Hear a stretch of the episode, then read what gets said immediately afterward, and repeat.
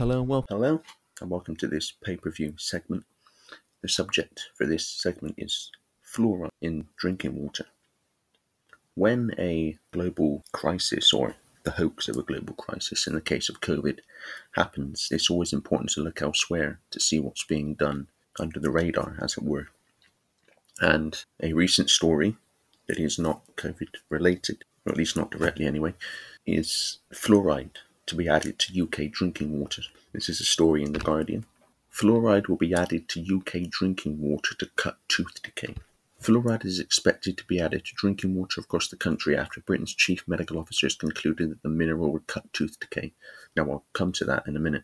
Chris Whitty, the chief medical officer for England, and his counterparts in Wales, Scotland, and Northern Ireland cited estimates by the by Public Health England that adding more fluoride to water supplies would reduce cavities by 17% among the richest children and 28% among the poorest. They also dismissed safety concerns. I'll talk about them in a minute as well, saying there is no evidence that the ionized form of the element fluorine causes cancer and condemned exaggerated and unevident suggestions about health risks. Fluoride is found in low levels in water and is known to protect teeth. In an, an evidence review published on Thursday, the medical this was published on the 23rd of September. The medical officers concluded, as with all things in medicine and public health, there is a balance of risk and benefit. There is unquestionably an issue with tooth decay in the UK and an entrenched inequality which needs to be addressed. Fluoridation of water can reduce this common problem. On balance, there is strong scientific evidence that water fluoridation is an effective public health intervention for reducing the prevalence of tooth decay and improving dental health and quality across the UK.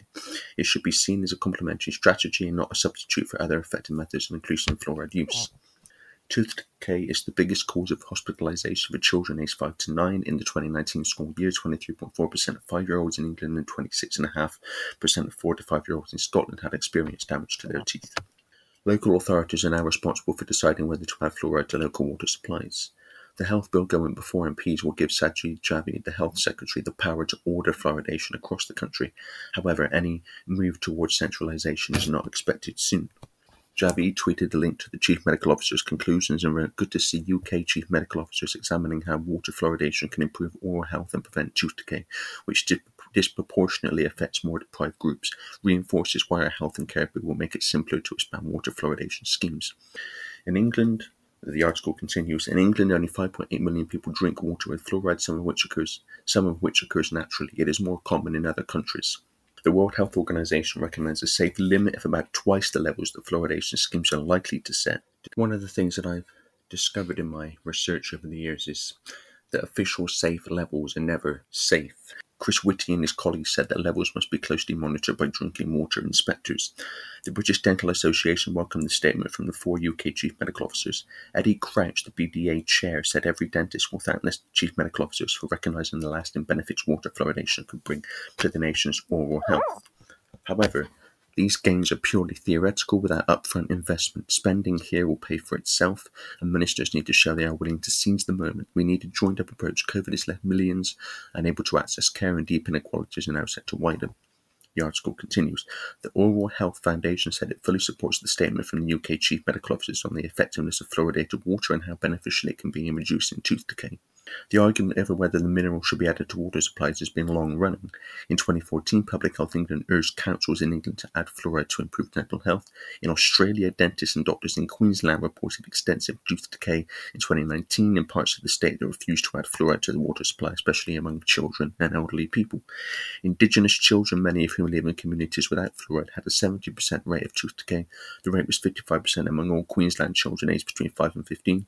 In 2016, Australia's Chief Health and Medical Research Agency said adding the mineral to drinking water does not lower a person's IQ, cause cancer, or cause any other negative health effects after analysing more than 3,000 studies. So that's the official line on fluoride. Now here's some information you won't hear through the media and from government. In terms of tooth decay, let's get to that straight away because that's the justification. Fluorosis. Have you ever heard of that? The discoloration of children's teeth due to overuse of fluoride even though fluoride is supposed to be good for teeth. Now, I use a fluoride free toothpaste myself and have done for years. I don't miss the fluoride. My teeth, my teeth are not perfect, but then they weren't when I used fluoride toothpaste either. The World Health Organization, these, these, bits of information are in no particular order, by the way, just what I've written down, what I've researched. All verified, by the way. The World Health Organization states that fluoride can lead to skeletal fluorosis, whereby fluoride progressively accumulates in the bones over the years, with early symptoms including stiffness and pain in the joints, and in more extreme cases, bone structure changes with calcified ligaments and an impact on muscles. In acute cases, more immediate effects of abdominal pain may arise along with excessive saliva, nausea, and vomiting. Seizures and muscle spasms may also be experienced. So it's perfectly safe then. Good idea to add it to the water supply. Dr. Hardy Limeback, a Canadian retired full professor and former head of preventive dentistry at the University of Toronto, who received his PhD in collagen biochemistry and his DDS from the University of Toronto, has been challenging the use of fluoride in water and toothpaste for decades. Limeback wrote a statement in April 2000 entitled Why I Am Now Officially Opposed to Adding Fluoride to Drinking Water, in which he states some of his reservations with fluoride. These include the fact that a type of a source of fluoride, hydrofluorosilicic acid, a product of the production of phosphate fertilizer, one of a variety of fluorosilicates, have never been tested for safety in humans and these industrial grade chemicals are contaminated with heavy metals such as lead, arsenic, and radium that accumulate in humans. Increased lead levels have been found in children living in communities with fluoridated drinking water. Only a few years of fluoride accumulation in the body can lead to bone fracture, says Limeback. People will say, because you know you're going to get the reply from people. Well, I've been drinking and cleaning my teeth with fluoridated water for years and never had any consequences. But how would you know? A doctor certainly wouldn't make the connection. As far as they're concerned, fluoride is safe. So, how would you know that any problems you have with health are not caused by fluoride? Because there's nobody to trace it back to the fluoride. Also, some people are unable to eliminate fluoride in the normal way due to kidney impairment. Some people ingest more than average amounts of water, such as athletes or diabetics, and so are more at risk to be affected by the toxic effects of fluoride accumulation than other people. Limeback points to the damaging effect on human genetics. And I've talked before about the agenda, and it's happening in various ways to target human genetics. Limeback states that at high concentrations, fluoride is both mitogenic, which means it can cause the division of cells, and genotoxic, the property of chemical agents to damage the genetic information within a cell, causing mutations. Such mutations can lead to cancer, among other health impacts. Limeback Limeback says the evidence available has convinced him that the benefits outweigh the risks and that the money spent on water fluoridation could be better could be better spent on public health efforts to reduce incidence of dental decay in the populations that are still at risk. An article in the Telegraph, which is the exact opposite of what government is saying. An article in the Telegraph in 2015 entitled Fluoride in Drinking Water May Trigger Depression and Weight Gain warn scientists, quotes researchers pointing out that studies have found fluoride inhibits the production of iodine, which is necessary for a healthy thyroid. The thyroid gland found in the neck regulates the metabolism as well as many other systems in the body. Now, that's a mainstream media article. The very same mainstream media that are now writing articles about fluoride saying it's safe. An underactive thyroid can lead to depression. This is going on from what I what I just read about the impacts on the thyroid. Weight gain, fatigue, and, and aching muscles affects 15 times more women than men, around 15 and 1,000 women at the time of writing of the article, the Telegraph article. A study of 98 GP practices in England found exactly that effect to be 30% more likely in the areas of the country with the greatest fluoridation. The study covered 95% of the population. 95%. Fluoride also calcifies the pineal gland, which which is important uh, for the body, and including hormones, including melatonin, which is known for regulating sleep patterns. And fluoride also has an effect on fertility. Fluoride can change the structure and function of the reproductive tract. A publication produced by the Committee on Fluoride in Drinking Water Board on Environmental Studies and Toxicology and the Division on Earth and Life Studies for the National Research Council of the National Academies, a subsidiary organization of the National Academy of Sciences in America entitled Fluoride in Drinking Water, a scientific review of the EPA standards, discusses these reproductive effects. The project was supported by the US Environmental Protection Agency of the United States government. Fluoride can trigger oxidative stress, which is a cause of diabetes. and can have serious consequences for essential organs and vital functions in the body.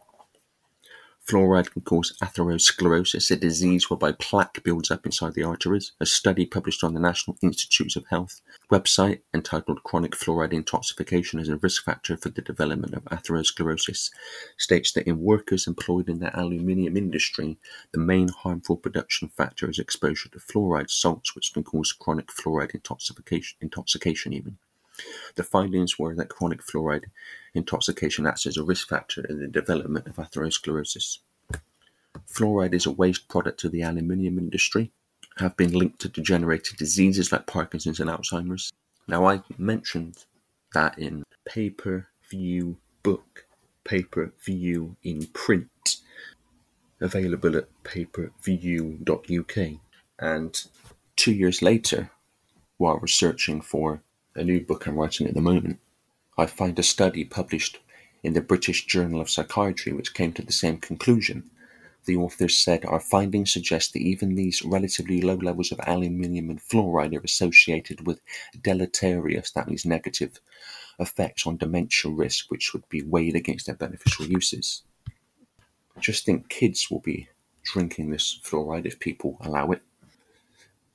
If fluoride in drinking water is so effective at reducing caries, and gone back to teeth now, as they're called, or cavities, why do so many people go to the dentist? In areas where there is water fluoridation.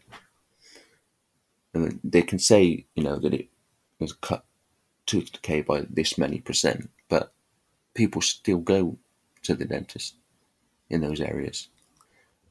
Frank A. Smith, Department of Radiation Biology and Biophysics professor at the University of Rochester School of Medicine and Dentistry in America, in his publication Handbook of Experimental Pharmacology, Volume 20, Pharmacology of Fluoride, Part 2, in a chapter written while Smith was on the scientific staff of the Medical Research Council Toxicology Unit Carshalton in Surrey, England, that fluoride is employed as an inhibitor of the action of certain enzymes.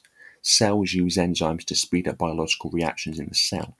Smith states that fluoride has also been used as an inhibitor of protein biosynthesis. Lost cellular proteins due to cellular de- degradation are replaced in the process of protein biosynthesis, biosynthesis even, with new proteins which perform a number of critical functions in the body. An article on Hindawi, a commercial publisher of scientific, technical, and medical literature, entitled Chronic Exposure to Sodium Fluoride Triggers Oxidative Biochemistry Misbalance in Mice Effects on Peripheral Blood Circulation, states that fluoride can act as an enzyme inhibitor due to its strong electronegativity and that the main toxic effect of fluoride derives from its interaction with enzymes. The article states that, that fluoride at lower concentrations acts as a stimulator and promotes cell proliferation, while at higher concentrations it inhibits enzyme action. In addition, the article states high doses of ingested fluoride might damage several biological systems, including the central nervous system, liver damage, and dysfunction of the male reproductive system that again is a constant target in various ways the reproductive and the ability for people to procreate. Uh, so, uh, the article that I uh, was mentioning before about fluoride points out that absorbed fluoride can lead to mitochondrial dysfunction, DNA damage, and lipid peroxidation in cells through the production of reactive oxygen species, which can actually um, uh, have an impact on aging, by the way reactive oxygen species. I've researched that for my new book in which I talk about aging. The authors point out that nitric oxide serves an important role in the body and is related to several biological processes such as inflammatory response, immunity, endothelial relaxation, and others, and that the production of nitric oxide in their experiments decreased significantly after exposure to fluoride. The conclusion of the article is that long term exposure to fluoride should be avoided, but how is that achieved when it's in drinking water and toothpaste and who knows what else? A study published on the National Institutes of Health website in America entitled Curcumin Attenuates Neurotoxicity Induced by Fluoride in Vivo, that means in a body, evidence which exposed mice to fluoride for 30 days found that using curcumin significantly improved neurological damage caused during the 30 days. The reason for this is that fluoride can cause oxidative stress. Reactive oxygen species comprise free radicals, and fluoride causes an imbalance between free radicals and antioxidants. One of the antioxidants I've seen mentioned in many uh, many times in my research into this for my new book is glutathione. Low glutathione can lead to anemia, the buildup of too much acid in the body, which is known as metabolic acidosis, and symptoms caused by problems in the brain, including seizures, intellectual disability, and loss of coordination.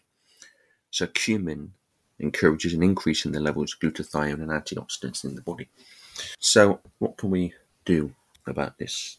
Well, my advice would be to invest in a water filter, not just to filter out fluoride, but other toxic substances in water, of which there are many, and use fluoride fluoride free toothpaste.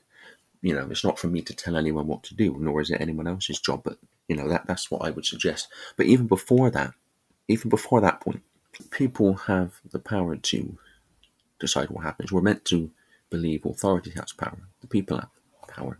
And nothing can happen unless people accept it happening. Write to water companies, write to local health authorities, write to MPs, and make your feelings known. And I mean, even better if people working for the water companies can be made aware they're wrong in what they're doing by adding this fluoride to the water. Those who are responsible for it. Because a lot of them won't have a clue. They don't know what they're doing. They'll just be told fluoride's safe and believe it. It's the psychopaths that run our society that know what they're doing. And without public support, nothing can succeed. With it, nothing can fail. That's a quote. I forget who said it, but the quote is absolutely correct. Abraham Lincoln, I think, said it, but don't quote me on that. Um, so it's up to us. It always has been, always will be. The people that first of all, there's more of us, and if the people doing the adding fluoride to the water refuse to do it, then how is it going to happen? People have the power, not authority. So I thought I would just make you aware of that um, people can do with it what they like, but um, you know, when they say, "Oh, we've looked, we've looked in," like they did, like they did in the first article I read, when they said we've looked at th- over three thousand studies. Well, what was their approach to that? Did they look at all the available data and come to a conclusion, or did they only look at studies that support their conclusion? We don't know because they didn't say. So do your own research, come to your own conclusions and you know what we will accept we will get